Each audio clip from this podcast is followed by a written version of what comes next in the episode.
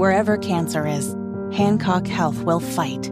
In any part of you and in all corners of East Central Indiana.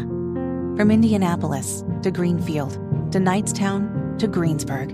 From hospital rooms to family rooms, we fight. With technology and medicine, with care backed by the wisdom of Mayo Clinic.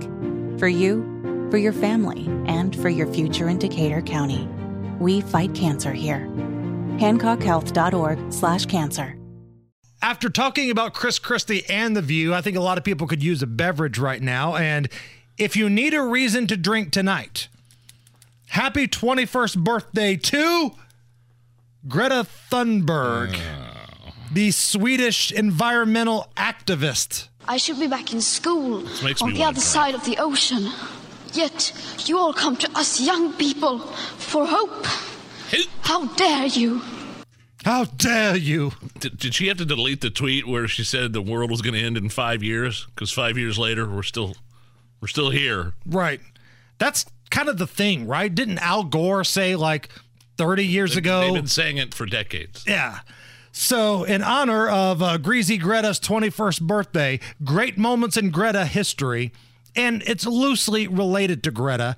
This is when some Russian radio DJs pranked Maxine Waters and Yes. acted like they were Greta and talking about how Donald Trump wanted to put her in a cage.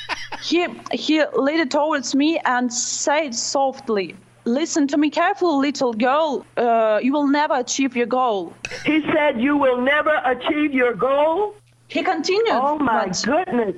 Did you ask him if he would rethink signing the Paris Agreement? It was that your question to him? Yes, yes, that one. Uh, he added that. I already have a separate cage for all of you. I was crying. Oh my God. Did you cry? Yes, I was crying, and even I'm crying now.